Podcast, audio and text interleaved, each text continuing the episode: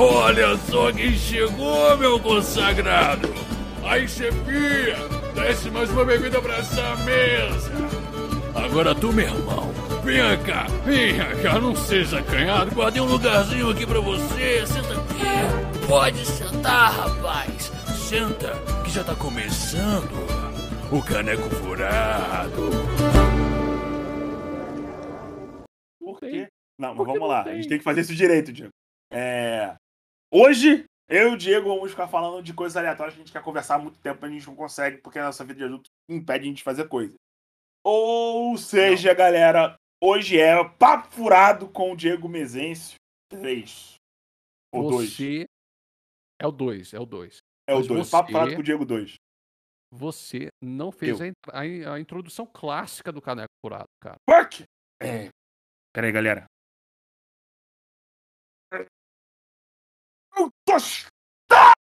Fala, galera. Aqui é o Mestre Bigo. E nós estamos mais uma vez com o nosso querido Diego Mezencio para gravar Olá, o pessoas. Caneco Furado. Ah, Diga oi. Diego. Olá, pessoas maravilhosas. Escutem minha voz e fiquem maravilhadas. É isso mesmo. Ah, só isso mesmo?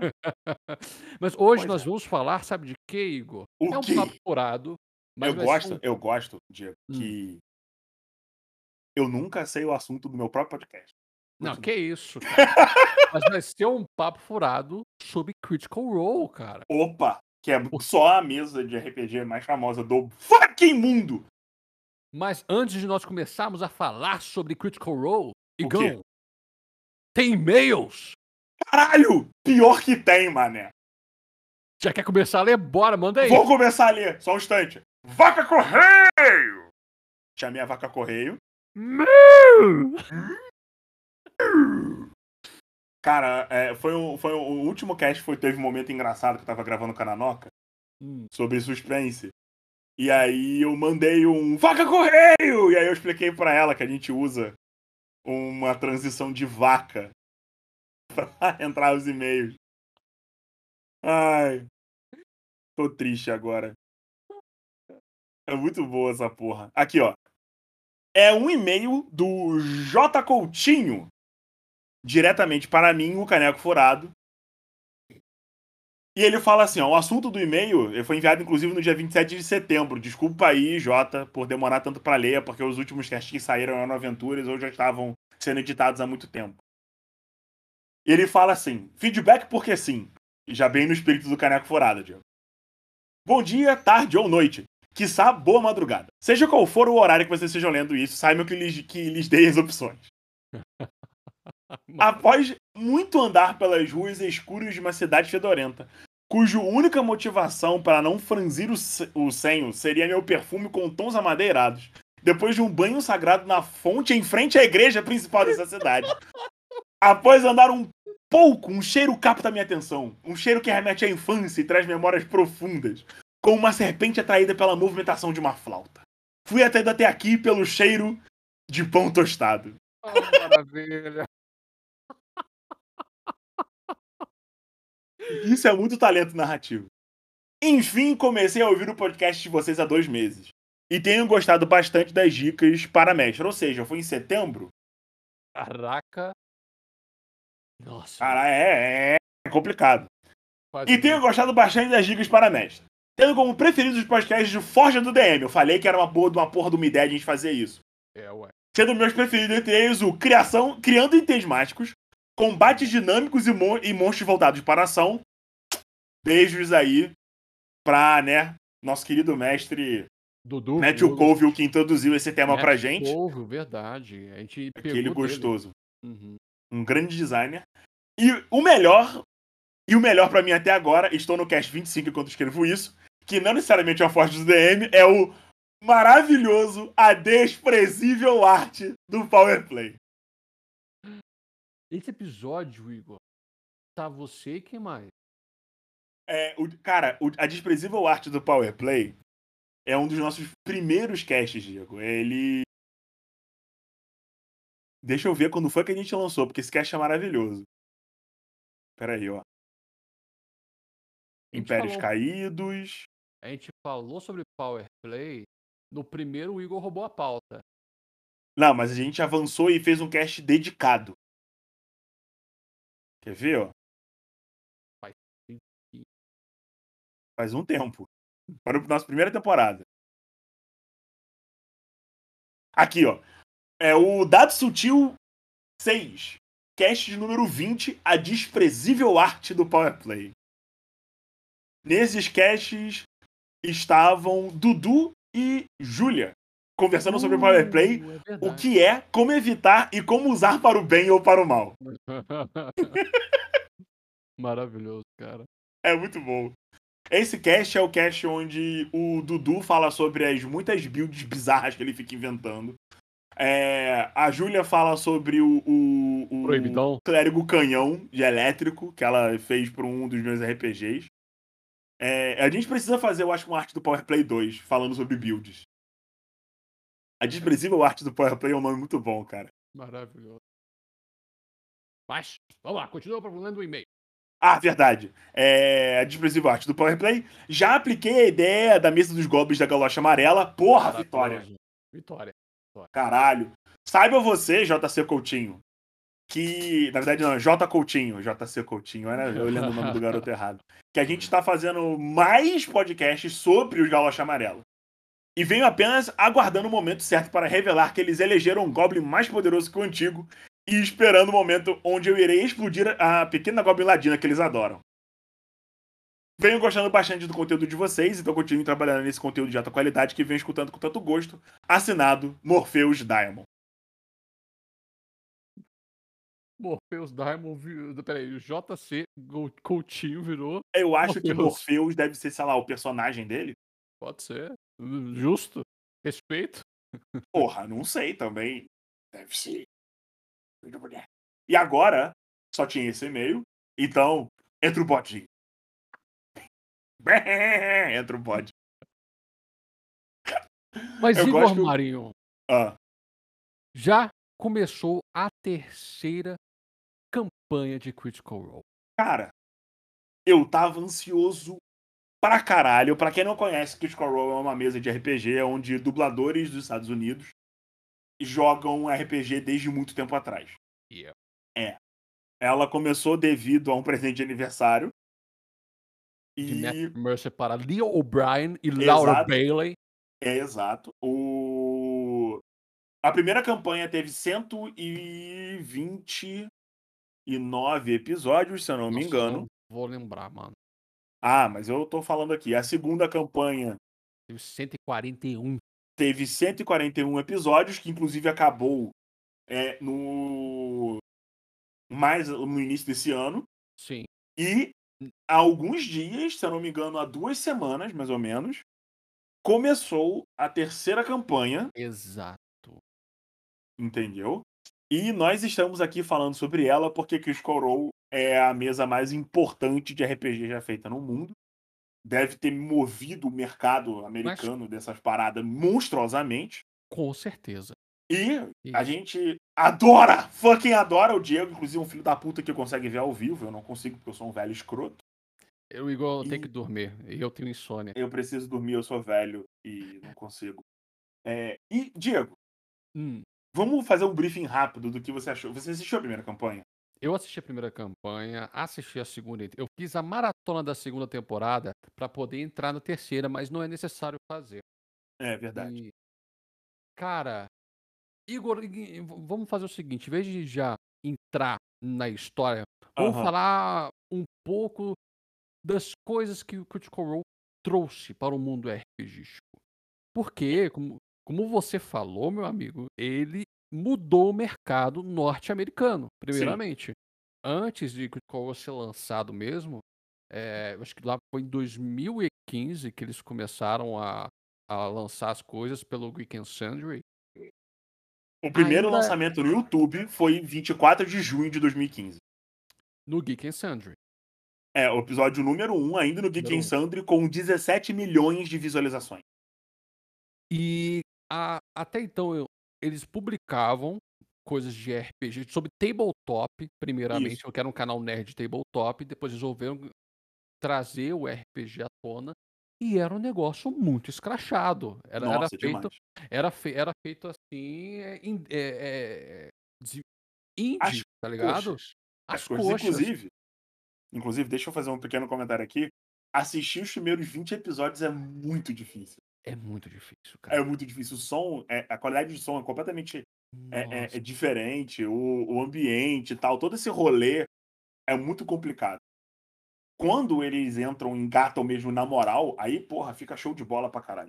Cara, Hoje em dia, cara, é muito engraçado. Eu fiz uma comparação recentemente que foi o seguinte: eu abri o primeiro episódio e eu olhei assim a tela do primeiro episódio. Meu Deus. E eu abri hoje. Tá ligado? Mano, é outra parada. Os caras É estão uma- com muito investimento. Exato, cara. Por isso que foi um, um boom no mercado. Sim, Antes. Critical Role era mais um canal de stream, Uhum. tá ligado? Onde ninguém, muitas pessoas não sabiam o que era um D&D. A, a Geek Insano era meio assim- que. Era meio que um canal na Twitch, né? Era, Era uma- meio que um, um programa de TV na Twitch. Eles tinham vários programas, Exato. bonitinho e tal, é. E, e era meio que famosinho na época, mas as coisas ainda eram meio feitas nas coxas, sabe? Mesmo Uhum. sendo norte-americano. Aqui no Brasil, nós tínhamos somente Azecos e Gruntar. Nessa, nessa mesma. Em Pois é. 2015, narrando RPG. Pois é.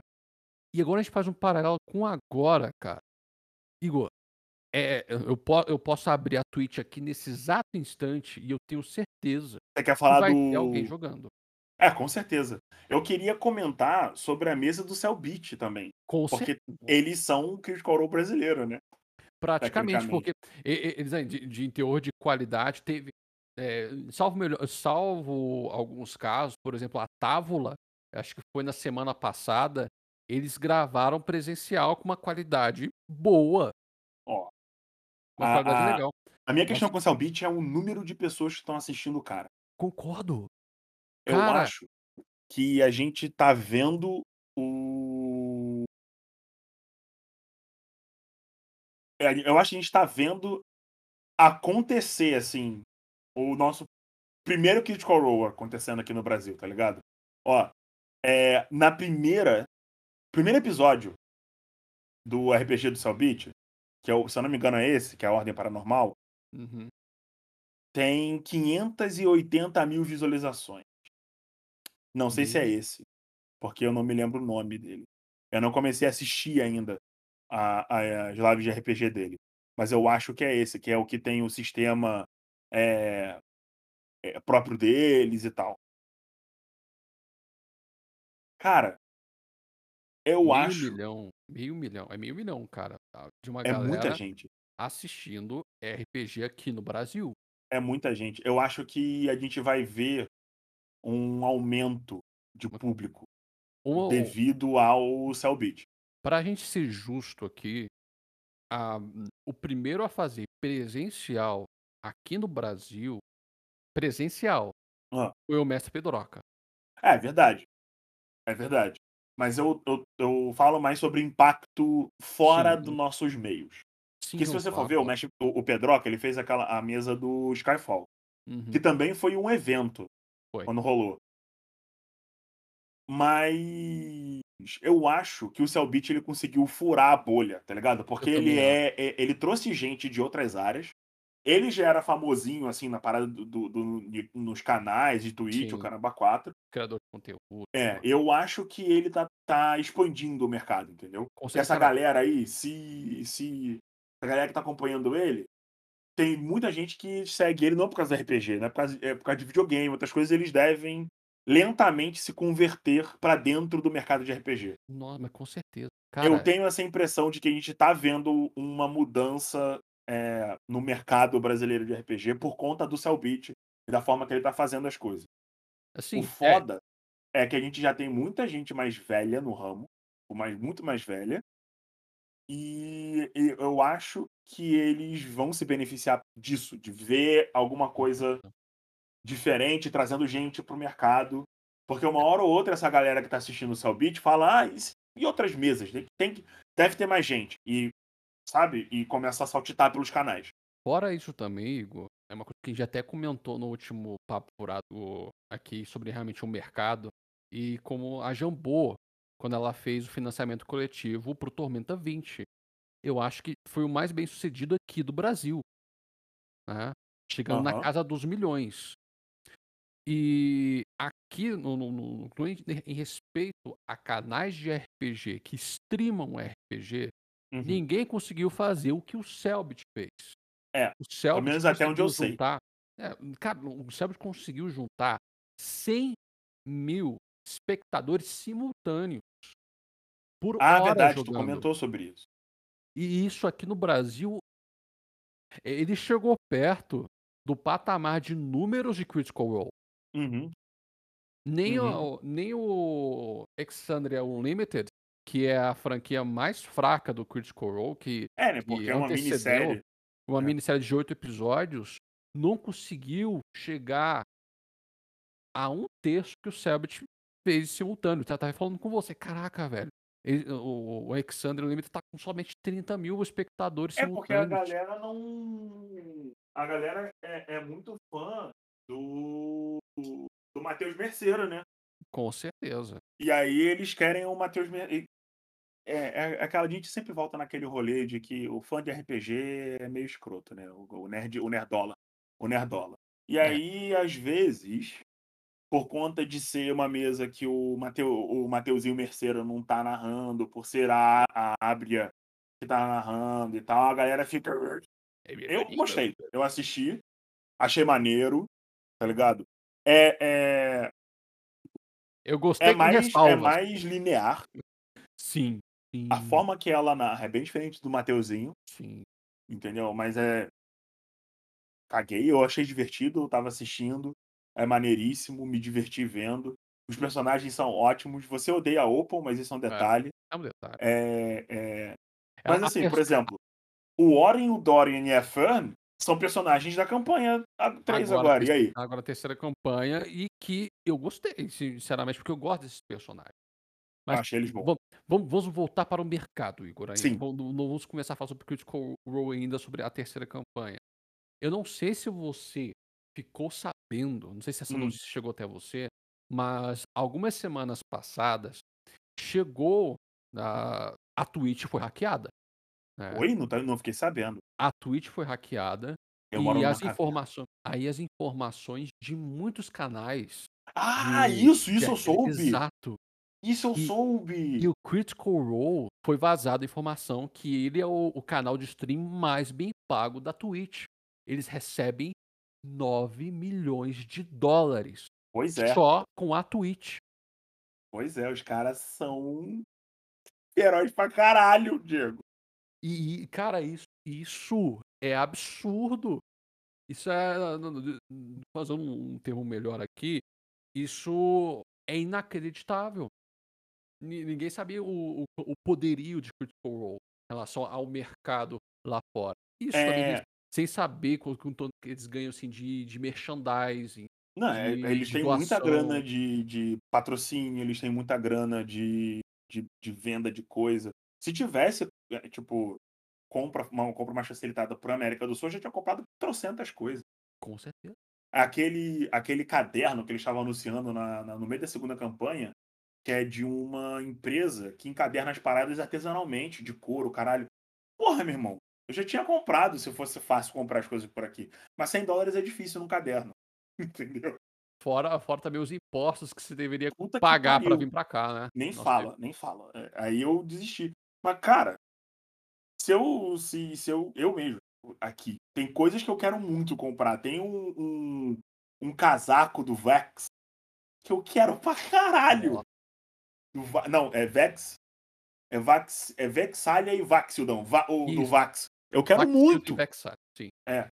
Eu quero muito. Só que é uma fortuna pra gente comprar aqui, porque é tudo em dólar. Eu vou fazer o quê? E existe uma possibilidade disso também acontecer aqui no Brasil. Se o seu canal degringolar, se o Selbit resolver vender os produtos do jogo dele, Pois é. o pessoal vai comprar. Vai. Vai, porque tem uma galera seguindo ele feroz. E Feroz, feroz pra caralho. O maluco RPG. tá. O cara explodiu. Explodiu. Tipo, Ele já era explodido, cara. Não, mas a Ele- questão ele não é essa. O cara ser dele- explodido é uma coisa. Mas É. a conversão, tá ligado? Tipo, ah, beleza, eu tinha um milhão de fãs vendo minhas coisas. Aí eu fiz uma mesa de RPG e metade tá assistindo também. Tá entendendo? Porque RPG não é uma parada fácil de assistir. Nenhuma fácil, uma parada fácil de produzir como um programa. Você pode ver aí, o Azecos faz isso há muito tempo, o, o, o Beholder faz há muito tempo, o. Gruntar. O Predoca faz há muito tempo, o Gruntar faz há muito faz. tempo, Uhum. entendeu? É, e, cara, o, o mercado aqui é estranho. É assim, eu já, eu já reclamei disso ao vivo em outros lugares, que eu acho muito estranho a. é Porque eu consumo muita coisa. Eu tô começando a consumir o Dimension 20 também do, do Mulligan. Muito Brennan. bom. Muito Ele bom. é incrível. Sim. Ele é incrível. Os jogadores são maravilhosos também. Mas eu conheço mais ele por conta do Collegium, Uhum. tá? E aí. é, eu vi aquela one shot, o primeiro episódio daquela one shot que o, o, o Matheus Merceiro participou, e eu fiquei, caralho, esse cara é um monstro. Ele é muito artístico, tipo, outro estilo Uhum. completamente diferente do, do Mateuzinho também. E, e o, o, os mestres que vêm na minha mente quando eu penso em estilos de narrativa, eu penso na Abria, que eu vi no, no Exandria, que eu achei ótimo. Eu penso no Colville, que é aquela coisa. É, é, é meio que o Matthew Mercer linear, ele tem uma história e você meio que participa da história. Aí você tem o Mateuzinho, que ele faz aquela coisa convoluta, cheia de camadas, aquela loucura. E tem o Brennan, que ele é muito artístico. O cara, ele vai muito fundo em cada NPC. Cada NPC tem uma piadinha e, e os, os pequenos toques de personalidade. Não, é maravilhoso. Maravilhoso. Maravilhoso. O cara É. extrapola, Igor. Não, é muito Diego, bom. Diego, é só você ir no primeiro episódio do Escape, of the, Escape the Blood Keep, Isso. é fugir da fortaleza. Nos primeiros 20 minutos, tem um grupo de guerreiros sanguinários do mal lá que estão com o Matthew. O Matthew faz parte desses guerreiros. Que Cara, são os São Spectre. duas, são os dois minutos de conversa. Mais maravilhosos de NPCs. E o, o, o Matthew falando, não, porque eu tô um pouco chateado, porque eu não voei direito hoje. E o cara, o cara era pra ser do mal. E ele tá lá, não, vai ficar tudo bem, cara, que não sei o que lá. A gente é unido, que não sei o que. Caralho, cara. É porque, ah, gente, pra quem não sabe, é uma paródia de Senhor dos Anéis, RPG. Então Muito eles bom. pegam tudo escracham pro humor, que é maravilhoso, É cara. muito bom, cara. Eu, eu passei mal assistindo essa porra de rir. Eu Quando- passei mal, passei mal. Quando você sabe que o Sauron é derrotado, só que não sei qual que é o nome que deram pro Senhor das Trevas lá, é- é- não é um olho no topo do, do, do, do Blood Keep, da, do, Ah, do- do cara, Fortaleza de Sangue. É um olho no trono. E quando o anel é destruído, É muito bom, Diego, é muito bom. É muito engraçado, é muito engraçado. É assim, é, você tem que ver é, os curtas da mesa dele. Tem umas paradas Muito bom, muito bom. completamente maravilhosas. Eu acho ele muito engraçado. Então, tipo assim, pra mim, é, o Matthew, o Colville, ele faz. Ele escreve, tipo, são me- mesas mais livros. Tipo, uma Uhum. coisa mais épica e tal. O, o, Merce, o Matheus Merceiro, ele tem um bagulho mais dramático. É uma coisa mais sobre sentimentos, e as pessoas são. Ah, não sei o que, é uma coisa mais livre, leve e solta, que é mais sobre os personagens. O Colville é mais sobre história. O, o... A Abra eu achei, eu achei interessante porque a forma que ela, que ela faz, ela faz um negócio parecido comigo, que é, é você ser criativo, ela adora. Ela, vai na, ela entra na loucura do jogador. Eu não, eu não vi ela narrando o suficiente pra conseguir identificar especificamente a forma dela narrar. Só que eu gostei muito do bagulho que. O nego começa a inventar merda e ela faz. Vambora, irmão, é isso. É o que tem pra Por hoje. que não? Vamos. É. É, é, E ela vai na energia da galera. E eu não vi o seu beat narrar ainda. Tá ligado? Eu não vi, assistia os vídeos, porque, né? Vida adulta. Eu tô querendo dar uma olhada pra ver, mas comparando, tipo, as mesas daqui com as coisas mais famosas que a gente tem lá fora, você vai perceber um, um- um detalhe muito específico. E não sei se você também nota. As coisas aqui, elas são feitas muito tradicional, tá ligado? É tudo muito Senhor dos Anéis. É, as mesas são muito épicas. Tipo, ah, destruir, não sei o que, o caralho. As pessoas falam devagar, sabe? O drama, o mundo, mal. E aí você vai ver essas mesas mais famosas, e nem todas elas usam disso. Elas usam isso em momentos, Mas a grande maioria é sobre os jogadores, sobre os personagens. É, é, é, é sobre apego, emoção, Sobre caramba, quatro. Não é sobre salvar o mundo de forma clássica, tá ligado? Eu lembro. É, é eu sobre fazer compra. Eu lembro é, de uma. Eu não lembro quem tava narrando, eu acho que era o Azecos, ou o Pedroca. Sobre uma mesa de. Qual é aquele cenário que tá tudo destruído em DD? Ah, meu Deus do céu. Dark Sun. Isso, Dark Sun. É o início da mesa de Dark Sun. E eu tava assistindo. Cara, você vê a montanha e as pessoas na areia caminhando, uma pequena nuvem e não sei o que, o caramba. E eu fiquei, mano, tá, entediante. Eu acho que era o Azecos. Porque eu lembro, eu- ele, ele tem esse estilo mais. É É, cinematográfico ali. é, usa- exato, A uma- câmera. Exatamente. câmera você- ele, ele faz, faz o, uma- o shot, uma- tá ligado? É a panorama da montanha. Aí, caralho, você voando, que não sei o que. E, mano, eu penso, pra mim, pelo menos, botando aqui meus centavos de cocô, é que quando você tá fazendo um programa, as coisas precisam ser um pouco mais rápidas. Cara, mas assim. Pode, não, termina esse raciocínio. Igor. E aí, e eu, e você vai notar que esse argumento vai diretamente contra a como o Matheus Merceiro narra. Porque ele também usa desses momentos mais épicos e tal, e não sei o quê, e a galera rolando o dado. Só que a mesa dele é muito sobre os jogadores e os personagens. Então você tá lá assistindo e você não tá. E nem sempre ele faz o shot da câmera, sabe? Entrando pela janela, que não sei o que, o caralho. Às vezes ele só tá conversando com a galera, olha só, não sei o que, papapá, papapá, e aí eles param pra jogar um dado, alguém faz uma piadinha. É mais rápido. Uma coisa que eu acho que mudou nessa terceira campanha. Porque nessa terceira campanha, já. Olha só, em vez de vai falar na na questão de mercado. Aham. Já que agora o Critical Role tá tendo uma, tá tendo uma relação com a Wizards, eles vão, ah, eles vão lançar uma- um novo livro Uhum. de campanha Aham. de uma Já, outra cara, área. Vai, vai ser lançado. vai tem ser uma lançado- aventura pra sair agora. Eu tô maluco. É o. Meu Deus, é, é o Call of. Nier lá, não sei o que lá, Deep. Eu vou ver aqui agora o nome. E como eles estão fazendo esse mercado, querendo aprofundar o universo. O Call of Net- Netherdeep. Netherdeep, isso. E como é que eles estão eles fazendo vendendo produtos do universo deles?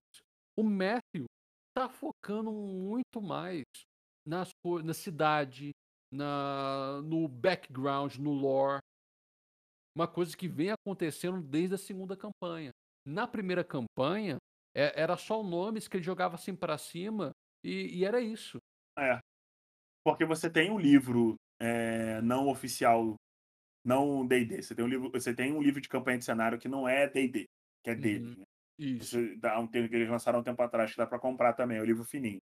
E agora ele tá em outro continente, o Marqueth, e ele tá na loucura, tipo, político, caramba, quatro. E eu achei muito interessante, porque esse início foi muito, muito, muito trilhos. Não sei se você sentiu isso. Eu sami- senti sim. Eu também, eu tô, tipo.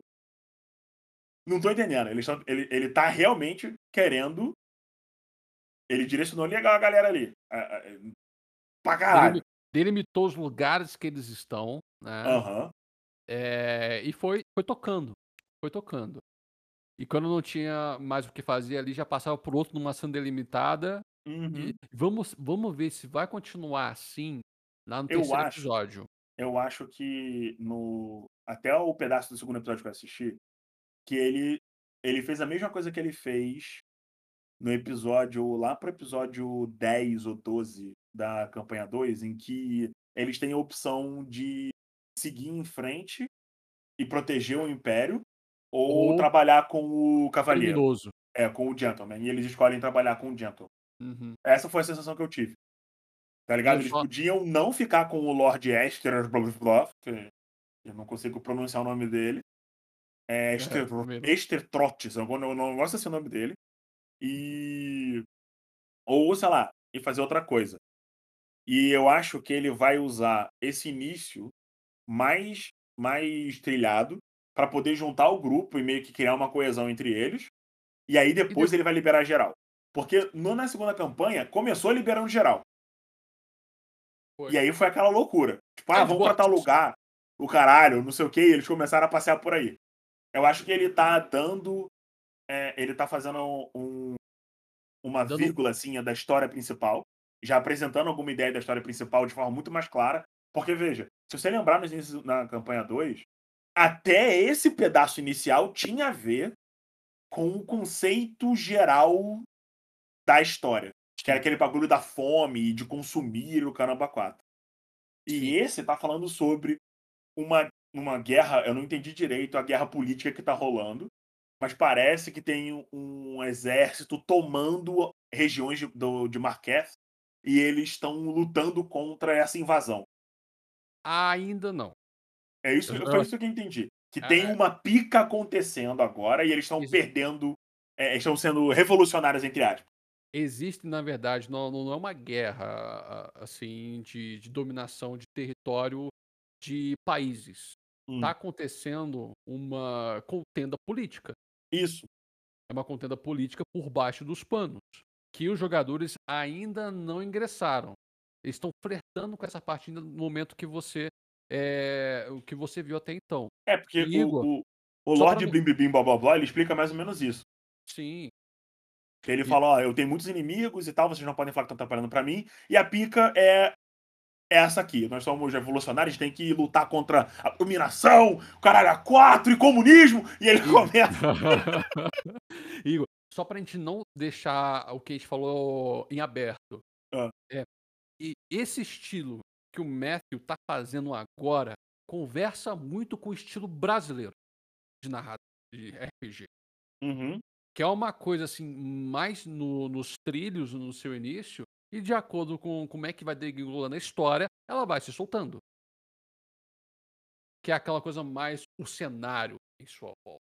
É o que o Gruntar, é o que, é o que todo brasileiro faz, até o que, inclusive o que eu faço. E você também faz, Diego, seu safado. Olha, você vai tomar nesse teu cu, porque você, tá? Você não faz que nem eu faço. Você sabe muito bem disso. A gente usa a mesma parada de formas diferentes, porque você faz assim. Vocês saem da taverna e imediatamente são atingidos pelo céu frio e pelo vento úmido das ruas da cidade. A lama na bota de vocês é, é, faz lembrar de tal parada e o céu e não sei o que lá. As pessoas olham pra vocês passando, claramente armados. E vocês caminham pela neblina na cidade escura que banha seus pés como o bafo de um dragão, a prestes a pular na- na- nas suas costas. Épico. Você faz assim, filho da puta. Eu faço. Não posso negar. Vocês vão sair da taverna? Beleza. O clima lá fora é quente e úmido. As pessoas passam suando e vocês sentem o cheiro de suor das pessoas em volta de vocês. A cidade lotada e com as pessoas caminhando. O que vocês vão fazer? É a mesma coisa. Só que a segunda sou eu. E a primeira é você. Todas as curvas da cidade. É, esse é você. Eu acho isso muito bom. Porque quando você tá narrando pra mim, eu gosto. Só que como um, um entretenimento, como é, pra galera, eu acho que isso é um pouco né? entediante se for usado demais. E é por isso que, geralmente, eu uso um bagulho... Porque também tem TDA, né? Então eu não consigo. A atençãozinha não fica. E aí, é, o que, que eu faço? Foi aquela parada lá atrás que a gente, que eu falo com você e com o Diego sobre como eu, Eu- acho que eu e certos elementos. Eu é, e eu. com você e com o Dudu. É, como eu acho que certos elementos de história servem para RPG em contraparte de outros. Então, por exemplo, uma narrativa épica demais vai sempre atrapalhar o ritmo, que você sempre para para falar. Uhum. E o ritmo é definido pelos jogadores. Você pode colaborar com é, como você quer que aconteça agora, mas se eles quiserem ir devagar, eles vão devagar. Então você pode botar super pressão que se nego não entrar, eles não vão e vão, tipo, não, peraí, ele. Calma. E se você ficar ah, narrando pra caralho, você tá forçando o ritmo mais lento. Hum. E aí, é, eu sempre narro o que eu quero que eles percebam. Então, por exemplo, na cena em que eu falei, que o que era importante, o clima, tá ensolarado e quente. As pessoas estão suando porque já é, no meio, já é metade do dia, vocês acabaram de sair da taverna e tem gente trabalhando, a cidade é agitada. É, por que, que tá fedendo? Porque tá muito quente, tá todo mundo suado e tá todo mundo trabalhando. Bom, é isso que vocês precisam saber. A cidade está agitada, é um dia quente. Se eu quisesse passar um clima de suspense pesado, não sei o que, papapá, eu já falaria vento frio, é, pessoas quietas, um silêncio incômodo do ruído da cidade, o caramba quatro, mas ninguém fala, é só os sussurros, não sei o que. E aí eu já, eu já usaria, tipo, vento, papapá, e, e eu ia dar, tipo, três, quatro coisas e cortar. O que, que vocês querem fazer? Você vai longe pra caralho com o ambiente. Tá ligado? Olha só, você mencionou uma coisa, Igor, que denota mercado também. Exato. E aí eu penso que essa velocidade é um pouco mais agradável quando você tá narrando para um público. Uhum. Mas eu também acho foda a forma que você faz as paradas. Tanto que quando você narrar pra mim, eu gosto pra caralho. tá ligado? Só que eu não acho que essa forma, aplicada o tempo inteiro, é benéfico pro entretenimento.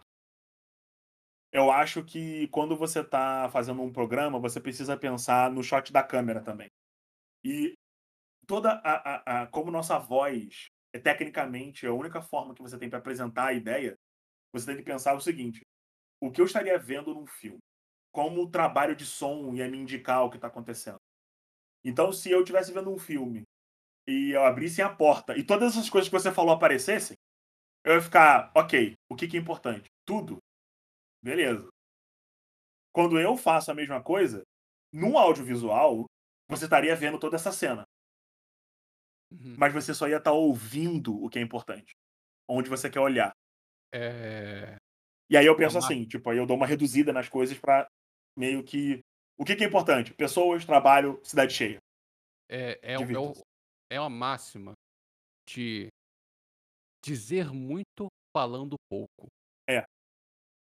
Exato. O clima tá aberto, tem sol, pode ter nuvens, pode não ter, mas o importante é não tá chovendo, não tem um clima frio. Tá quente? O que significa quente?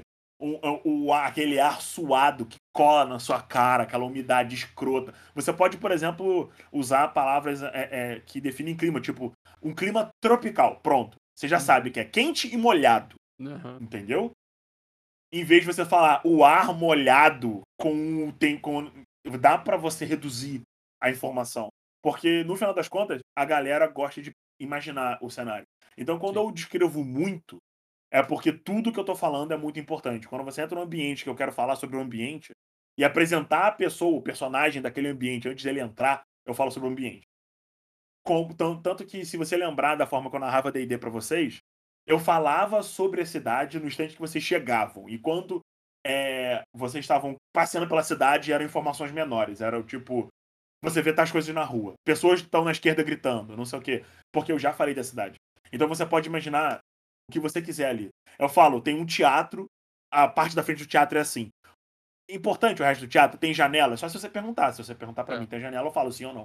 É que se perguntar, o personagem está virando para aquele Exato. ponto focal. Exato. Para ter mais detalhes daquele Exato. ponto focal. Mas aí, eu gosto que você faz uma parada que é assim, você dá todo o ambiente. E aí você fala, vocês estão aqui, e agora? Tá ligado? O que vocês fazem? O que vocês, que que vocês fazem? E eu tenho todo aquele ambiente pra. pra eu gosto disso. Eu gosto disso. Quando eu narro, eu dou ideias. Tipo, eu falo, tem janela, tem não sei o que, tem não sei o que lá, que é aquela regra das três soluções. Eu uhum. meio que tento aplicar isso na narrativa. E quando os jogadores são criativos, eu recompenso eles. Tá ligado? Uhum. E aí, por exemplo, é, se eu já pensei com antecedência que eu quero apresentar um vilão e ele aparece e ele vai fugir ou ir embora, eu já coloco janela, eu já narro o que ele deve usar para escapar, tá ligado? Para falar que tem aquilo ali antes. Uhum. E eu, a, a, e, e, eu acho que a forma que a galera narra aqui é, é o seu tipo de narração Lenta. extremamente exagerado. Que é tudo muito, muito épico. Exato. Não, é, é, é, é, isso mesmo. Cara, se você. É, é, é cara, é, é, engraçado. o americano, ele faz tudo muito rápido. Vou para esse lugar, você já está nesse lugar. É. O que você vai nesse lugar, Isso. sabe? A Enquanto gente o, gosta o- da, dos passagem, Anéis, da viagem, é, da passagem. É. a A gente. jornada, mas é, é porque ah, eu acho que o brasileiro gosta muito de se sentir imerso naquele mundo. Sim, sim. Enquanto Você. o americano olha para aquilo mais como um tabletop. Uhum. Então, assim, vamos lá, vamos entrar numa dungeon, vamos matar alguns monstros. Uhum. Essa é percepção que eu tenho, que essa diferença do que nós temos aqui no Brasil. é, sabe, isso, Igor, isso é uma herança do Vampire. Cara, Porque o e- D&D aqui no Brasil, não, não- não- quando veio pro Brasil, ele não era famoso. O famoso aqui na, na, na época de ouro do RPG aqui era Vampire. Era fazer LARP. E a galera queria, quer se sentir naquele universo, quer ingressar naquele mundo Uhum. e se desprender daquilo. Enquanto o americano, o americano é mais war games. Ah, verdade.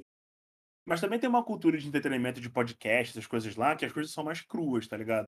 É muito menos edição. Aqui tem muito mais produção por trás dos Sim. nossos podcasts famosos.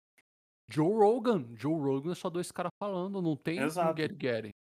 Pega o Joe Rogan e pega o Nerdcast. exato. Entendeu? E aí, Uhum. outra, outra aí, ó. Uma coisa que, que a gente pode também apontar como um início é o Nerdcast RPG. Sim, Tudo bem que o nossa. Nerdcast RPG, ele na verdade é uma dramatização baseada em um jogo de Sim. RPG. Mas se você for parar pra pensar, ainda é um começo. Já eu acho que é lá atrás, já é um começo disso. Sim, mas é, é Entendeu? é foi, foi um. É um RPG moldado para entretenimento. É, É eles que. foram muito no entretenimento. É, é- é o que. É, é o cara, é o que toda mesa de stream de RPG busca, cara. No fim, Uhum, é, é RPG, só que nós estamos buscando o entretenimento da pessoa que está nos uhum, assistindo. Eu uhum. até comentei isso no, no- nas minhas gravações do Dados no Porão, que a gente está transformando o RPG num produto. Não num Sim, produto assim de, de nós sim. consumir numa mesa. Uma- da você. pessoa consumindo o computador dela. Exato. E, e vendo um, engraçado. filme, um- uma série. engraçado que é, é tipo isso, eu falar isso agora. O, o Nerdcast RPG, ele tá mais pra uma série. Uhum. Eles pegam uma série, é como se fosse uma série baseada em RPG. Tá ligado? É, uma, é a dramatização extrema, o entretenimento extremo utilizando RPG. É, e eu vejo é, o Critical Role, o Dimension 20, o- as mesas do, do Covil o, e, e o Cellbit, meio que no meio termo entre isso. Mas, mas no, no, no- nessas coisas do, do exterior que, gente- que eu tô consumindo, é uma coisa meio meio termo. Você tem a mesa, mas também tem uma. O entretenimento tá ali por trás de como eles estão apresentando as coisas. Sim, E manter. aqui eu vejo muito RPG em so- mais import- sendo mais importante que o entretenimento da plateia. E aí a- todas as coisas são muito mais RPG do que um programa. Essa é a minha, essa é a minha preocupação, tá ligado? É, é- onde é que a gente encontra esse equilíbrio? É isso que o, a forma que essa galera do exterior faz, Estados Unidos faz, que me deixa encucado aqui. A impressão que eu tenho é essa, pelo menos, meus dois centavos, né? Uhum. Que a gente está muito mais preocupado com o jogo do que com o programa, com a ideia de ser um programa. Uhum. E, e- como eu sou muito influenciado, não joguei Vampiro, sou, a minha influência da forma que eu faço as coisas é muito vindo dessa ideia de que do Nerdcast RPG e do, das mesas que eu, que eu consumo do exterior, a minha prioridade é ser é, o, o, o jogo ser entretenimento. Mas eu ainda é, tento manter claro que é um jogo. Porque eu não tenho dinheiro suficiente pra fazer, tipo, Nerdcast RPG. Porque se eu tivesse, eu faria. Ia ser. Imagina. Se eu pudesse. Um, um, um nível de, de edição Nerdcast RPG para as temporadas de SDL. Eu ia Nossa. maluco. Eu ia maluco. Eu ia entrar num nível de numa espiral de loucura completa. Se eu tivesse a grana pra fazer. Entendeu? Porque seria uma coisa. Mas aí eu cheguei no meio termo agradável entre o entretenimento e o jogo, que é gravar o jogo e só, tipo, cortar rolagens. Tá Uhum. ligado? Eu corto as rolagens e só deixo o, o- a narração. Cara, o que a gente tá falando isso agora é o que aconteceu no início do Critical Role do primeiro. Do Vox, da campanha do Vox Machina. Como você falou, cara, os primeiros 20 episódios é difícil de assistir. Eles são lentos, pesados, é um negócio meio, tipo, eles estão ele eu tenho a impressão que eles estão tentando se entender ainda. Sabe? É é é é hã, antes era um era um jogo da casa deles, que É. eles cederam espaço pra uma galera de fora ver. Aham, exato. Tem o o pior episódio que que eles falam, o pior episódio deles, é o episódio que eles ficaram fazendo compras. Aham, é muito bom, é o Band Loja, cara. Se eu não me engano, esse episódio é é quase no 24 já, cara, é quando tá O começando Matt Covell fez um vídeo sobre Slog, tendo em vista esse episódio. É, se eu não me engano, é logo antes de Briarwood. Eles aca Sim, eles acabam de resolver um bagulho O Orion e Acaba entre ainda estava no grupo. É, exato. E e e entre começar Briarwood e e o finalzinho desse rolê político que eles encerraram nos primeiros episódios, tem os 2 episódios onde eles estão em casa, comprando coisas, e eu lembro claramente que o Scanlan, ele ele encomenda um uma um um um um quadro do tamanho da parede da sala, Sim. pra você ter noção de como esse episódio é doente, tá ligado? Tipo É uma pintura dele.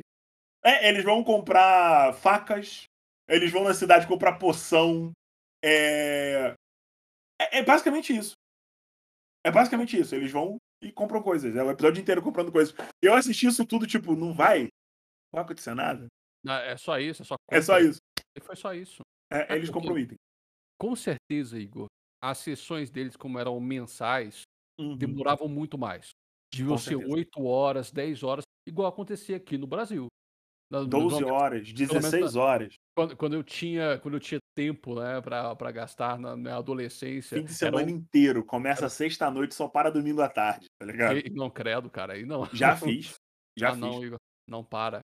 E pausa 3 para de dormir. 3 dias Ah. de RPG. A galera ia pra casa do do do mestre, eh, começava sexta-noite, a gente jogava a gente fazia o Band Loja sexta-noite. E aí sábado e domingo era só jogando. A gente começava a jogar sábado de manhã, parava, fazia o almoço, com um PDF de 1001 receitas de miojo, eh, continuava jogando à tarde depois de almoçar, parava à noite pra lanchar, assistir alguma série, alguma coisa assim, tipo, pra dar aquela aliviada, domingo continuava até o meio da tarde. Eu era muito viciado. É. Não, pra mim era era assim, a gente começava meio-dia e terminava meia-noite. Porra! Era assim, ah, na na com com pausa com intervalo, assim, vamos ir no banheiro, comer alguma coisinha, intervalo de de 30 minutos e depois voltava. Isso quando não era tempo. E com certeza esse era o estilo deles também, depois de ingressar numa stream, como eles viram que é inviável fazer uma stream de 10 horas, semanal. É. Pois é. Impossível. Aí E aí virou tiveram semanal, eles jogam todas as quintas, 4 Todas as horinhas, às vezes eu vou comendo. Ou um pouco mais. Já já teve É. episódio que bateu 5 horas, cara. O episo o maior episódio acho que teve 7. Sério? É. foi a primeira campanha? Campanha 2. Campanha 2? É. 7 horas? 7 horas. É o episódio final da campanha.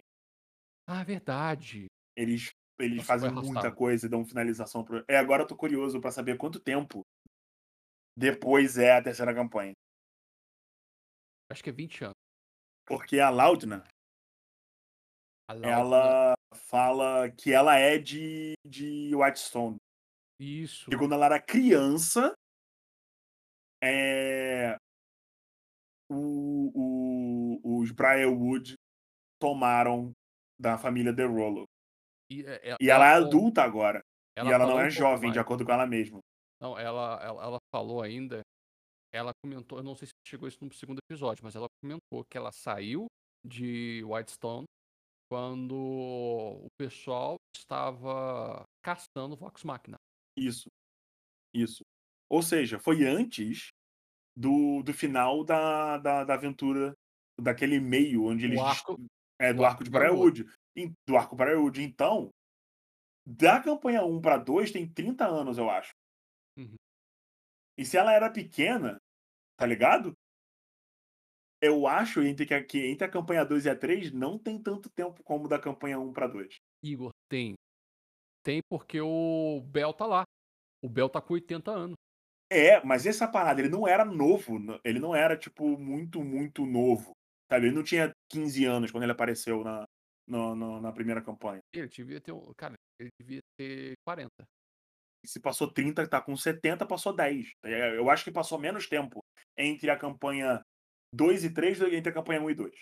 Eu Uhum. acho que deve ter, devem ser 10 ou 15 anos depois. Sim. Porque. É, é, a não ser que a, a Laudina seja muito mais velha do que ela parece. Porque ela parece ser uma mulher de 40, 50 anos. Cara, é- a gente, não- a gente nem sabe se ela é humana. É, essa é a é. parada. Esse é o problema. Entendeu? É o que ela veio se Então, tornar. Ela é Eu quero saber legal. porque todos os NPCs agora são e não são o. Ah, merda! Qual é o nome dele? Esqueci o nome do, do mago que ajudou eles no final do. A segunda? Isso. Qual é? O, o Droll? O namorado do, do Liam. Não é o namorado do Lee. É o namorado do Liam. Eu chipo o- muito. Não é o. Não, aquele O é elfo. Nossa, o Droll. É... Isso, o Drow. Eu Esqueci o nome esqueci. agora. Eu também esqueci, cara. Mas enfim, até uma galera fazendo uma piada agora de que todos os NPCs são ele disfarçado, com certeza absoluta. Todos os NPCs. É, porque, porque eles, eles encontraram ele disfarçado no Império e o caralho. Então eu tem nego falando, não, pra todo fã de Critical Role, até que se prove o contrário, é ele disfarçado sempre. Sabe? esse Tipo, mago, esse, esse mago Droll disfarçado. Que... é porque ele tecnicamente poderia. Ele tem teleporte. Ele já foi a Marquette. Não, não tem porquê. Sei Não lá. tem porquê. Não tem porquê. A mãe da.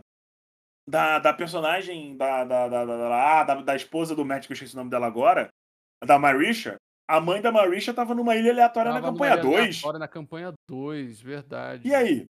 Cara, Mas- você tem noção do meu nível de curiosidade pra saber o que aconteceu depois disso? Va- Vamos, vamos, vamos estabelecer, primeiro, antes de tudo, o Ah. que foi as três campanhas.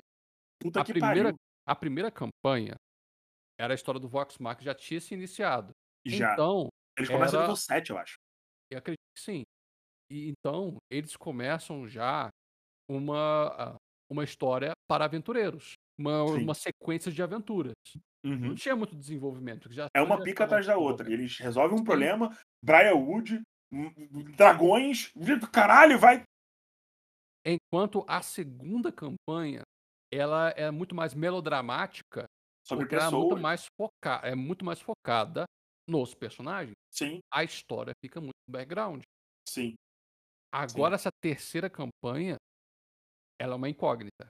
É, eu tenho, eu tenho a sensação de que ele vai misturar as coisas. Eu acho que esse início vai ser bem linear e ele vai apresentar a história, a história geral, mas ele vai dar mais ideias da história geral agora no início. Porque Uhum. se for uma parada política, porque o, o, o problema do Império e do, dos Drows, eu esqueci o nome do, do, do domínio dos Drows agora, Ah, tá. lembrar. Eu é, sou um péssimo fã de Critical Role. é ele, ele era muito antigo. Jorras! Isso, Jorras. Ah! É, Jorhaus, pronto. É só lembrar de Jorhaus. É de Jorhaus, é a causa de. Ele era muito antigo. Uhum. Então você tá no meio de uma situação em que já, já tá acontecendo. Isso ainda foi muito pouco explorado, É. né? É, e agora tem tecnicamente uma aliança entre os dois. realmente foi declarado paz, o Caramba 4 e a guerra para. E, e a diferença entre eles tá, real- tá, tá acabando. Beleza. Mas a impressão que eu tive com o Lord Starkhausen falando lá é que o conflito em Marquette é algo novo. É algo recente que tá acontecendo. É um conflito interno. Entendeu? Hum. Que não é tipo dois países em cabo de guerra há 200 anos. É- é Porque muito- na realidade, se você for parar pra pensar, a história principal não necessariamente tinha guerra envolvida. É o A guerra, a guerra começou por conta de manipula da manipulação daquele bichão lá, o caramba 4, e daí é, os países se acusando. E aí eles falaram, não, peraí, vamos resolver. E aí a gente volta para pro tema da fome que aparece o cara lá fazendo toda a, a maquinação para dar merda. Show. Nessa, eu acho que ele vai apresentar esse, essa história maior primeiro e deixar as consequências irem acontecendo de forma mais clara. Porque na segunda campanha, eles cagaram traços pro, pro, pro Sim. início do conflito Sim. pra pica começando, que é o ataque do, de Jorras contra o Império nos primeiros episódios, onde eles conseguem o, o, o, o, o icosaedro do mal lá com as almas, tá ligado? Que ele fica um tempão sem explicar o que é aquilo. Até eles irem para Jorrais e descobrirem sobre a, sobre a história do negócio, que tem as almas dos elfos. O que é toda aquela, toda essa parada. que é engraçado porque a personagem da Marisha na campanha 2, ela era uma expositora. Uma Uhum, expositora, né? Ela, ela é um grupo do- chamado Cobalt Soul que mantinha, tentava manter tudo alinhado. Que tentava eliminar a corrupção. uhum, E ainda assim, era algo muito mais focado nos personagens. uhum. E isso só veio a ser um problema de fato depois que a Veth, né, ou a Not, revelou para o grupo que ela era uma, uma Halfling Que foi torna- foi transformada. E quando foram para visitar né, a, a vila que ela morava, souberam que ela havia sido invadida pelas forças Pelo- jorracianas. Aham. E o marido dela foi sequestrado porque ele era um químico muito talentoso. E o Império tava usando ele pra Exato. fazer poções do bagulho. E aí ele se envolve nisso. Então, realmente, é uma campanha sobre os personagens. É uma campanha sobre as dores e os dramas dos personagens. Uhum. Eu acho que dessa vez ele deve dar uma equilibrada nisso. Sim. Que deve ter uma história geral acontecendo enquanto eles estão lidando com o- o- os problemas principais, porque afinal de contas a gente precisa conhecer a Pussy. Você tem que ver que o de Coroa pra pegar essa referência. Não, assim, E- veja Critical Role pra pegar essa referência. E em comparação, a, a, a- gente, viu, a gente viu que até o episódio 1 e o episódio 2. A gente não sabe como é que vai ser a progressão desses episódios.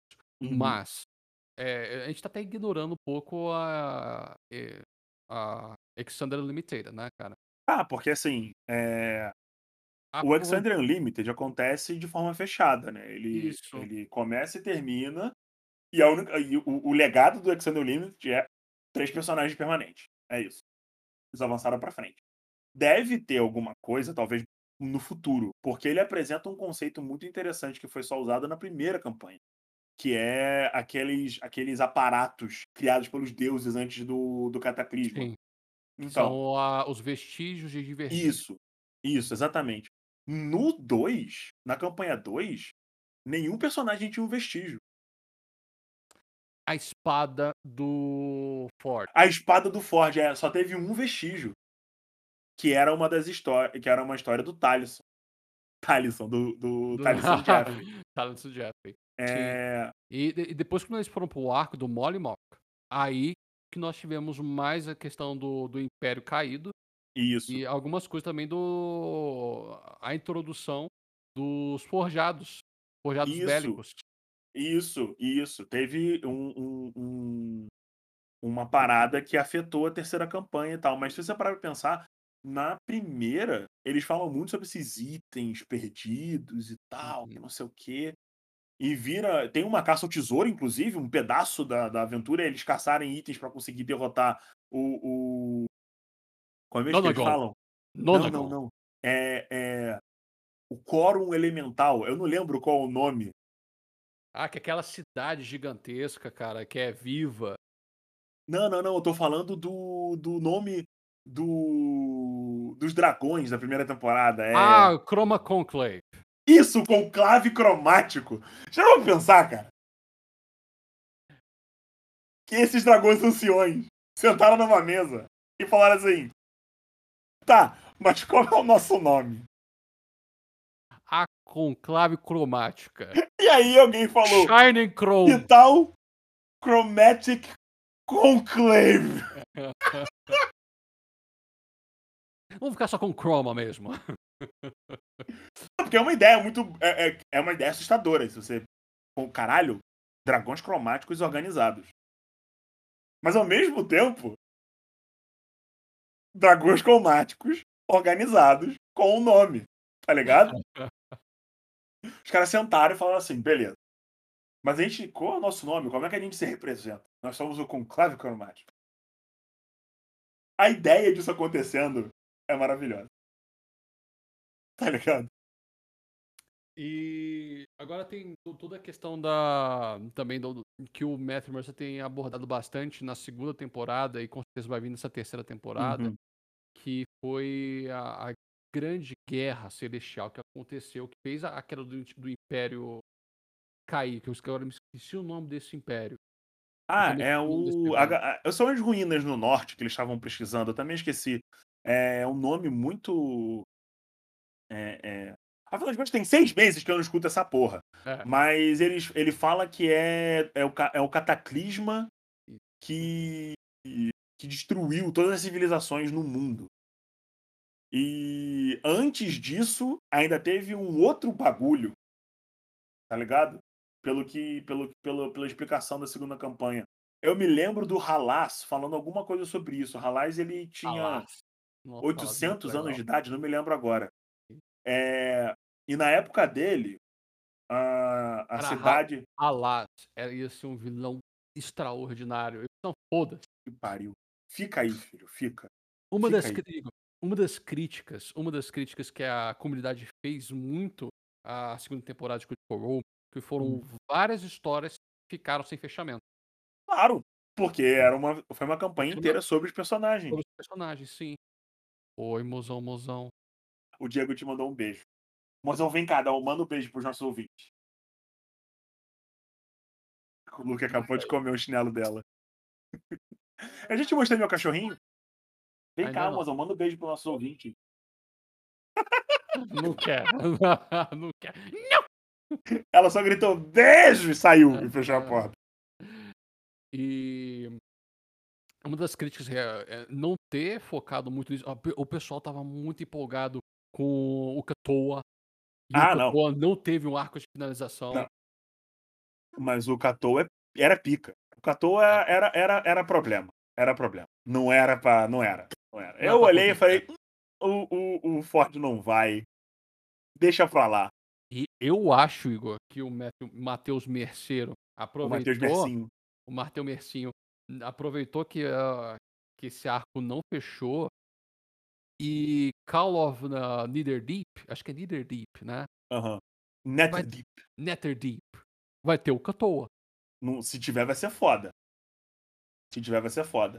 Porque eu acho que eles devem fazer um one shot, alguma coisa mais lá na frente Pode sobre. ser, pode ser. Não- não- vamos- ver. O Halais, eu queria muito que eles lançassem uma aventura oficial sobre o Halas, cara. Porque ele é. Cara, Cara, uma das coisas mais fodas da segunda temporada foi a bola da felicidade. a bola da felicidade. O Folding Unfolding Halls of Halas.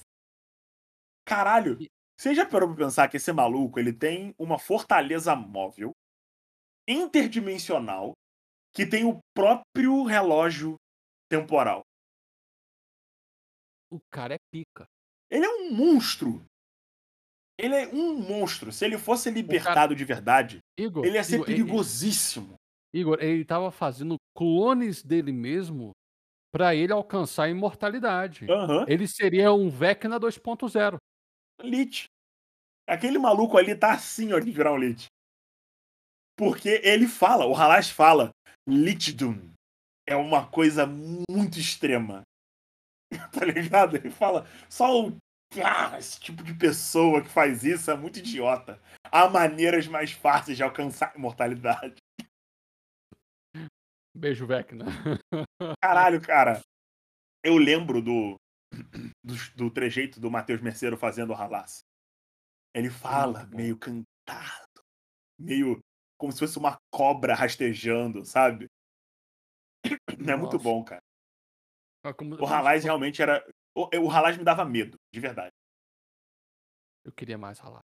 Eu, eu queria, eu Eu queria queria, eu queria muito. Eu acho que o, o, o Matheus Merceiro, o Matheus Merceiro tava preparando o Halas para ser o Big Bad Wolf da, da segunda campanha, mas como os jogadores não dá para perceber o que eles vão fazer, ah, ó, tem- um tem um mago preso nessa gema. é, eles falam com, com outro mago, que eu me esqueci o nome, que fica é o Nicodranas. Yusa. Yusa. Aí Yusa, ah, me dá isso aqui. Desaparece. Ah, esse é o Cara, corpo o dele, Yusa é outro que é muito bom. O Yusa é outro que é muito bom. É, tem uma piada que a galera fala que é o seguinte.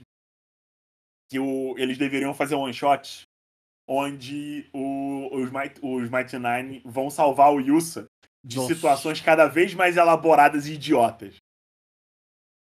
Porque, Mas- veja, durante a campanha 2 tem um, um ritmo em que a cada um número de episódios, o Yusa tá numa cagada e eles vêm e ajudam ele.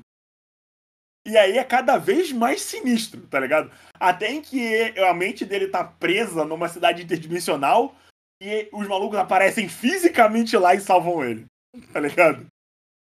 Vamos lá. E vamos, aí eles vamos. deviam fazer isso. Tem uma galera falando, não, porque eles deviam fazer isso e tal, e eu achei ótimo e eu quero. Sabe? Mas no Matheus Merceiro quer descansar. Não, deixa, deixa aqui pra descansar. Deixa, Deixa, deixa o rapaz no ócio, no ócio criativo dele. É, não, porque é, foram sete horas pra finalizar a segunda campanha, cara. Foram. E ainda assim, eu acho que a galera também não quer mais saber da segunda campanha, porque já, teve, já foi too much. Acho que Não, o- deve ter. O Leo O'Brien fala assim, cara, eu não. ah, te- teve um Talks Máquina que ele fala assim, cara, eu não aguento mais ser o, o foco, o foco melodramático da, da campanha. O Caleb destruiu ele, cara. Aí por isso que vem na terceira campanha e falou assim: não, meu irmão, eu, vou, eu, eu sou um Halfling guerreiro genérico. E. Porra. Verdade. Ele mandou muito, eu sou um guerreiro genérico.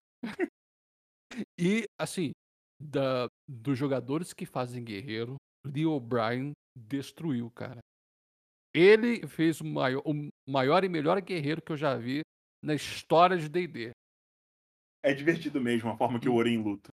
É Nossa, é muito maneiro. Não é assim, É- eu ataco e rola dado. Eu salto e dou uma capirueta e pico a nuca dele. É maneiro, é maneiro, é maneiro pra caralho. É maneiro pra caralho. Eu gosto de fazer isso quando eu tô jogando de, Monge, de monge. sabia. É loucura. Os bracinhos.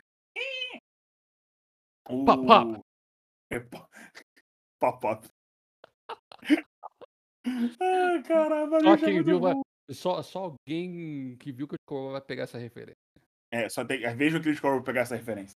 É, cara, eu tô muito ansioso pra essa segunda temporada. Eu gosto muito da Terceira? forma que eles. Da, da terceira temporada. É, eu gosto muito da forma que tá desenrolando. Eu tô para Eu tenho que terminar de assistir o segundo episódio. Eu já assisti duas horas dele. O- o Eu Igor- queria. No final das contas, é, meu sonho molhado é ser o Matheus Merceiro brasileiro, né? Sem, você sabe disso, a gente tá, já fala disso algum, algum, há um tempo.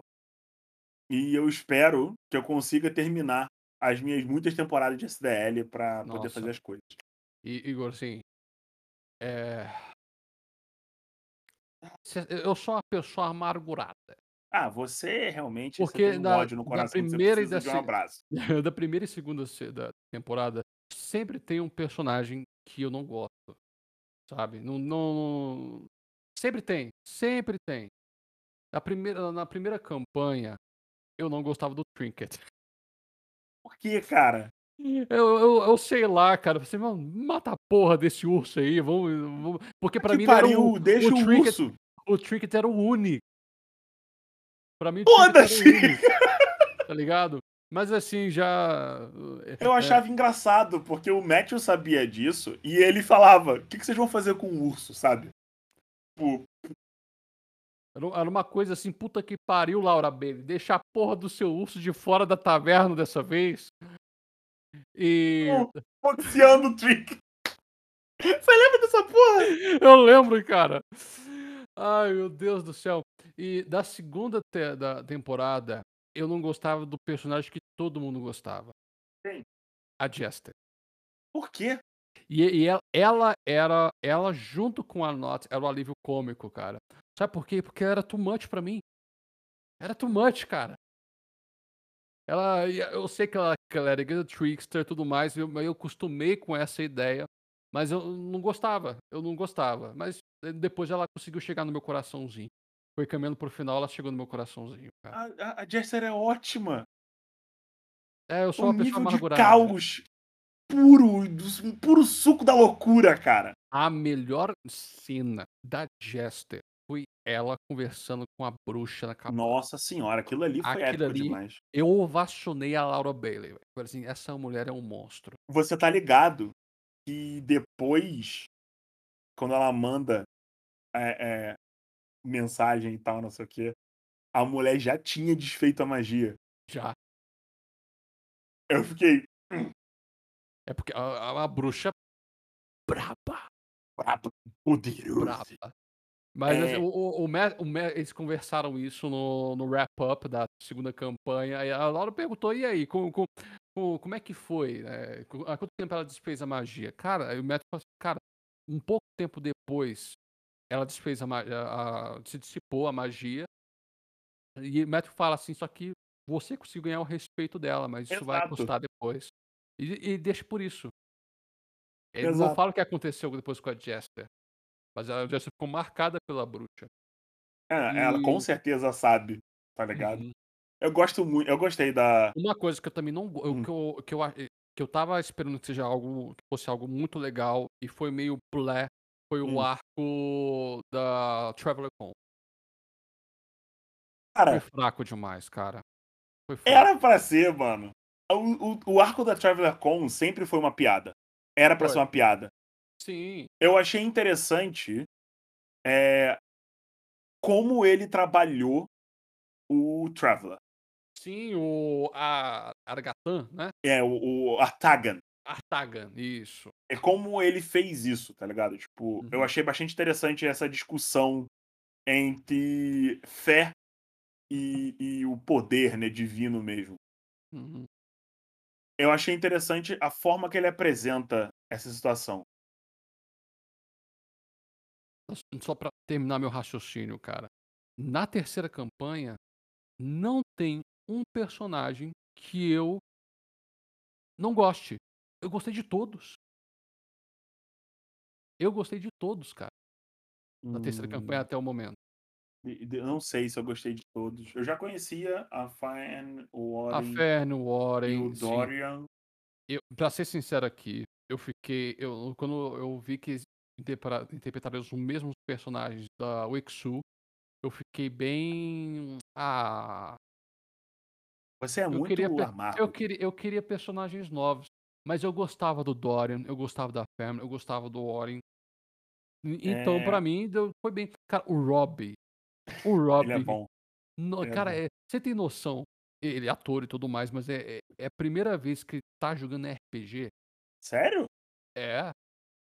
Ele começou no. Exu. E o cara, quando a, quando a pessoa tem. é, atores.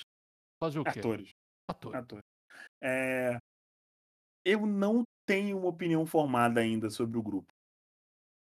Eu achei a piada, a nova, novíssima piada do Sam Riegel ótima. Ah, O não- nome da porra do robô é não- maravilhoso. Não tem como não se apaixonar por Fresh Cut Grass. Fresh Cut Grass. E. É a grama, grama recém-cortada. É, exato. É, eu gostei. Eu gostei do Ashton. Ashton é Eu bom. gostei do Ashton, assim. Cara, O Ashton é o bárbaro. Sim, e o, o, o, o Tedderson, ele vende personagens com cargas emocionais pesadas. Uhum. O Percy tinha uma parada muito pesada. O Molly. Aí ele diminuiu isso com Caduceus. Que, o Caduceus, maravilhoso, cara. Puta clérigo da, da, da vida foda. Eu espero que você tenha alguém que lamente a sua morte quando você for. Nossa senhora. que pariu, Nossa mano. senhora. Vejam Critical Role pra vocês pegarem essa referência.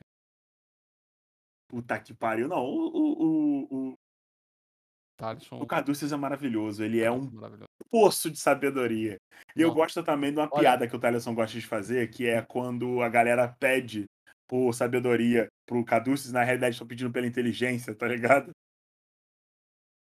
Ele veio de falar isso em um. em um. Tox Máquina. É muito bom. É muito bom. Não, cara, eu, assim, eu quero um exemplo de um personagem de pouca inteligência, mas muita sabedoria. É o Hum. Caduceus. Cara, é O suave. Ele, é- Nossa. ele é maravilhoso. Ele é maravilhoso. muito bom, cara. Muito bom. Ai, E- cara. Cara, eu gosto eu gosto. Sabe o que conquistou o meu coração logo de pronto? Hum. Marisha Ray, com a Ladina. É uma personagem, é uma personagem interessante. Sabe por quê, cara? Hum. Porque é um personagem totalmente imprevisível. sabe? Quando você vê a Ladna, ela é uma bruxa, cara. Ela, ela tem um aspecto de bruxa, mas é a bruxa que quer ser sua amiga. É a bruxa fofa, cara. A gente não sabe É. qual é a história dessa personagem, Ela é. tem uma ligação com a Imogen, por causa do segundo episódio, que eu já entendi isso. Elas são, Uhum. tipo, próximas. Mas eu também não entendi exatamente como. Mas ela parece que elas são amigas, alguma coisa assim. Sim. E a build dela me deixou, inter- me deixou curioso. Cara, a build dela vai deixar ela um monstro. Ela é um. Cara, a gente tem que fazer um, Uma análise das builds. uma análise da build da Lodna. Porque ela é uma feiticeira bruxa e tem que ver qual que é a, a raça que ela tá jogando. Porque ela não é um, humana. Ela deve deve ter pegado uma das raças que saiu no livro do Richthofen, Eu não tenho certeza, tem que ver.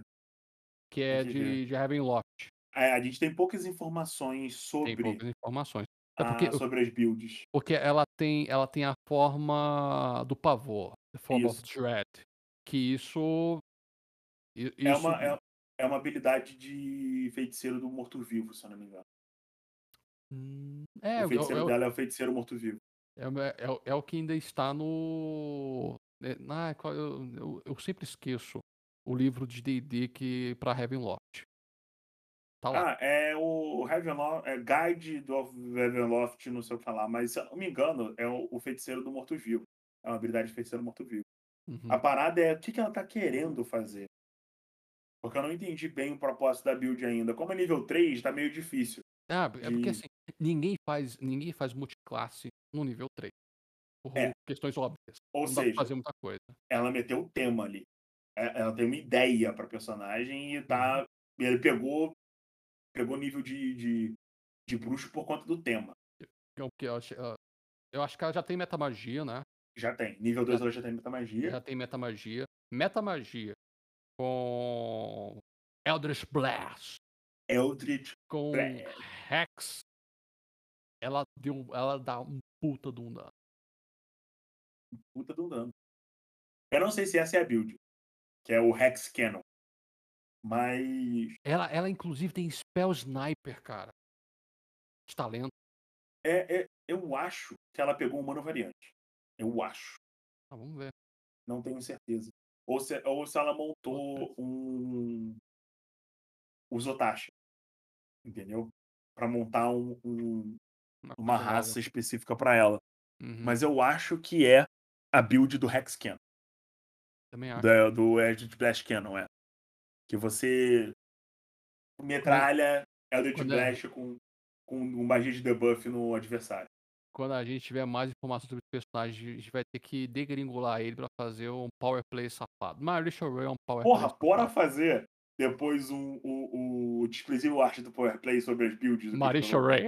É, Laudna. Qual é a build dela? O que que ela vai fazer? Eu acho que ela fez o proibidão. Não sei, Vamos ver. não Vamos ver. sei. Eu não sei, eu não sei como é que ela. que ela- Quais magias que ela vai pegar, porque o proibidão é específico. É. Entendeu? O proibidão, ele tem.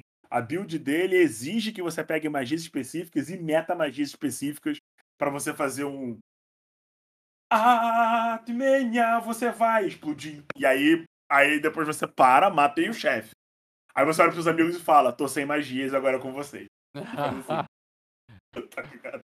É só numa paulada. Depois disso. Não, é tipo assim, abraço. a build do Feiticeiro Proibido, ela dampa muito poder de tipo, em duas rodadas. Acabou. É isso. Tá ligado? Aham. Eu vou usar não sei o que lá com uma ação rápida. Eu vou usar não sei o que com tipo, tudo e magia copiada. Vai dando maximizado. Vamos, segura essa ideia, porque a gente vai usar ela pra gente depois a gente desmembrar a personagem. Olha só que terrível, desmembrar a personagem da Marisha Ray pra ver qual que é a build que ela usou pra ser Caralho. tão, tão- É porque ela é tancuda, cara. É por causa do poder do, do feiticeiro. O feiticeiro dos, do- dos mortos, ele ganha vida. Quando ele faz aquele. que ela faz. Aham. É, é um debuffer. Se eu É não me engano, ó, se eu não me engano, eu não joguei com esse feiticeiro, eu posso estar falando merda. Ele geralmente é, o- ele é, é um- ele é um debuffer, ele causa medo, ele faz uns negócios assim. Aham. É, Agora, se ela vai focar nisso, eu não sei. Porque a Imogen, que é, tipo, tecnicamente a parceira dela, É até agora só usou magia de ataque. Sim. Entendeu? Só usou magia de ataque. A Marisha, se eu não me engano, ela usou ponto de feitiçaria para recuperar para recuperar magia. A Imogen, ela tem é magia gêmea, ela usou a, o, poder, o poder ilimitado já. E eu acho que a Imogen vai fazer uma build mais clássica de feiticeiro porradeiro de Power! Vou fazer um negócio assim. Eu, eu real. Real, a, a build dela me deixou confuso. O Ashton não tem como saber, eu acho que é uma classe nova de bárbaro.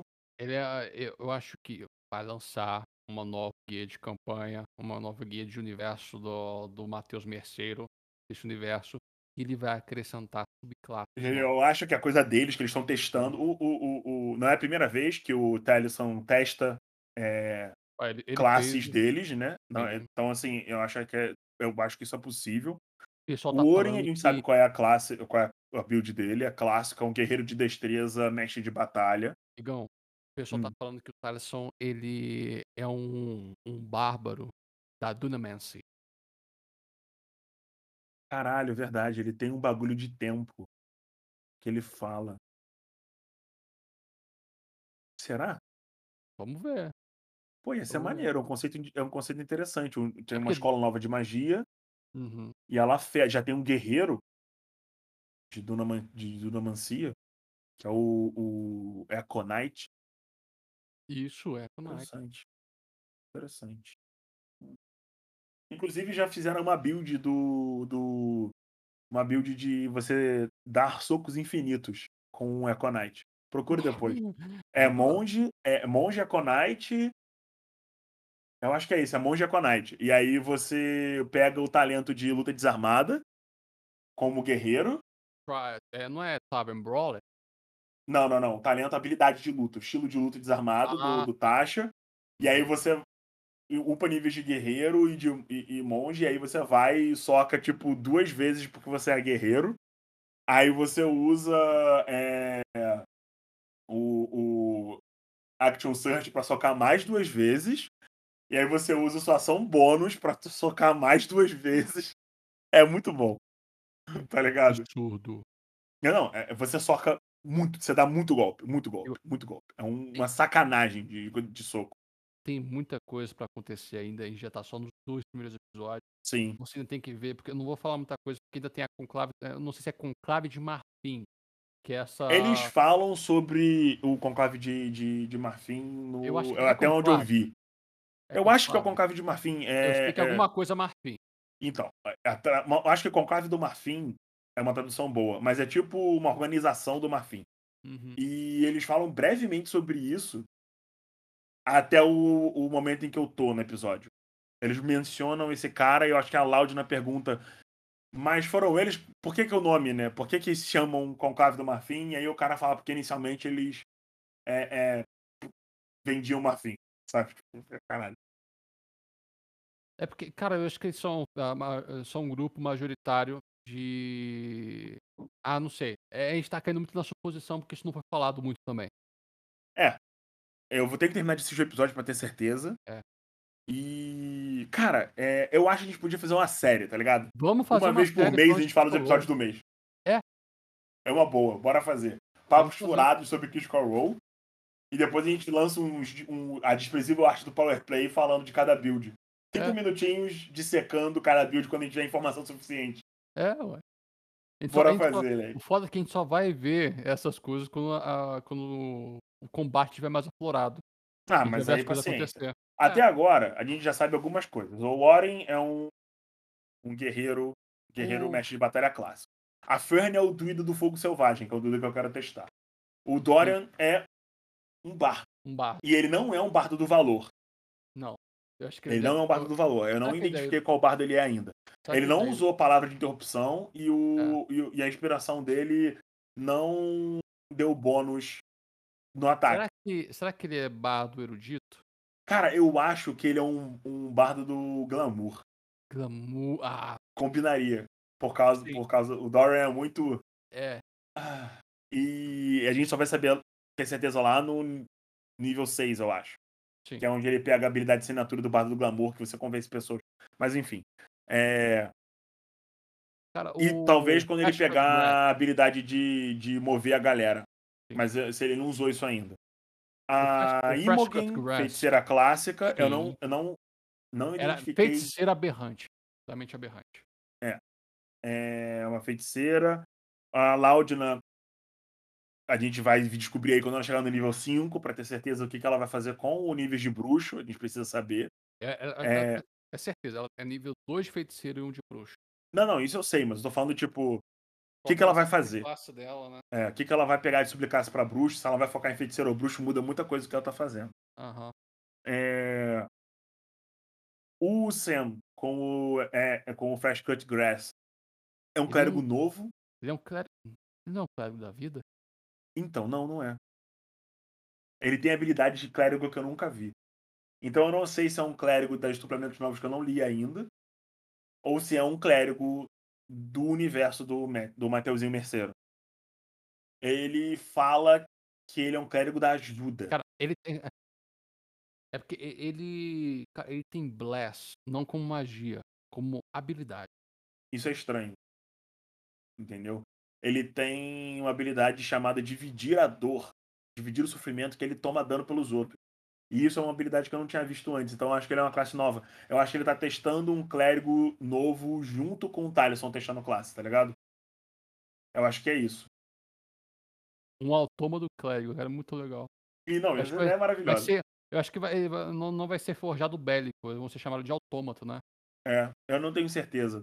Tem, vai ter que esperar sair o, o Eu levo. livro novo deles introduzindo a raça. Por conta do final da campanha 2. Ah. Entendeu? E. É, é isso, Igor. É por isso que eu acho que não tem muito tempo entre a campanha 2 e a campanha 3. Se tivesse muito mais tempo, talvez os autômatos já tivessem mais espalhados pelo mundo. E o Fresco É porque- Glass fala que ele não viu outro autômato tipo, de, tipo ele, Verdade. Entendeu? E isso me deixou confuso. E é uma coisa assim, com certeza, acho- a. a, a nossa, como é que ele fala? Não é, não é assistente, é associado. O antigo associado dele era uma artífice, Isso, porque foi ela que criou eles. isso. Pussy. Então, então ele não é um autômato do Império Caído. Eu, eu, tô, Ele- eu tô confuso.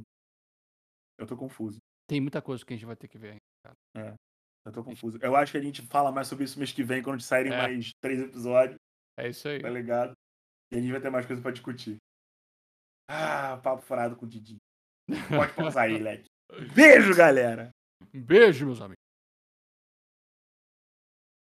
Eu tô muito ansioso. prontinho. Cara, aqui me deu um, uma hora e 28 pra mim. Aqui deu uma hora e 27. Você quer que eu faça pra você como? MP3 mesmo, pra ser mais fácil. Aí você me como- manda pelo Telegram.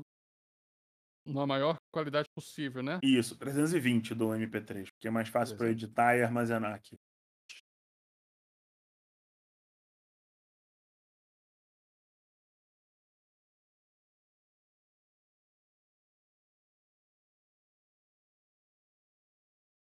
Criticar o rolê.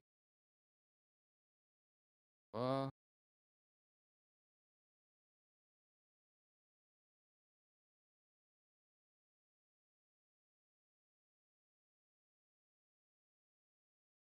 Então, essa aventura de o Netherdeep vai até Jorra, vai começa em Jorrais e vai até Marquette. é isso aí. Cara, eu acho que ele vai aproveitar. Vai do nível 3 ao 12. Nossa, 7 minutos, cara, você tá doido. Agora sim. Deixa eu abrir aqui o Telegram. Daqui a 5 minutinhos vai ter renderizado. Sai em março. Vai sair em março. Eu vou querer muito botar essa Com certeza o cantor vai estar lá. Tenho certeza. Aí, Didi. Hum. Escuta essa música.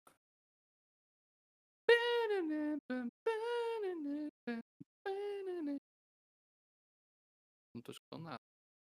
Eu, eu botei pra você no chat. Ah, tá. Tá no geral? Tá no geral? Tá no geral. Deixa eu ver.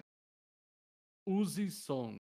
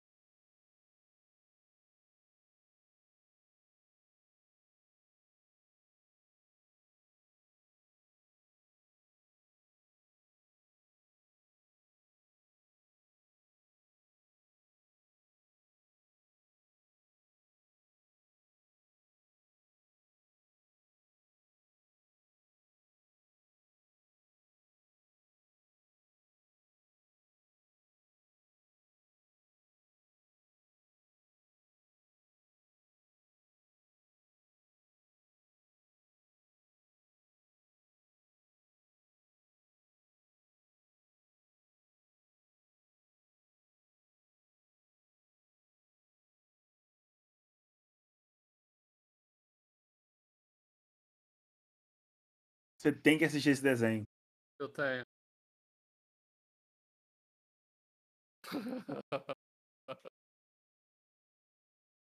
É muito bom, cara. Procure depois. Hell of Boss. Eita, eu esqueci de tirar o, o Craig. Beleza. Mas, caraca, mano. Que legal. Foda demais, né? Quem. Fala galera, aqui é o Mestre Migo. E se você tá gostando das aventuras, não fica só de voyeur e vem jogar com a gente no grupo dos padrinhos do Careco Furado. E para você entrar, só precisa fazer uma contribuição mensal de 5 ou 10 reais. A gente não tem planos maiores ainda, até porque a gente precisa muito ajudar os DX a pagar a pensão alimentícia, afinal de contas é a única coisa que dá cadeia no Brasil. E aí, nós precisamos de você! Venha jogar RPG comigo, com a Laura e com o Dudu. O Caneco Furado adverte: as piadas e alegações contidas nessa propaganda não são necessariamente baseadas na realidade. Qualquer semelhança é mera coincidência.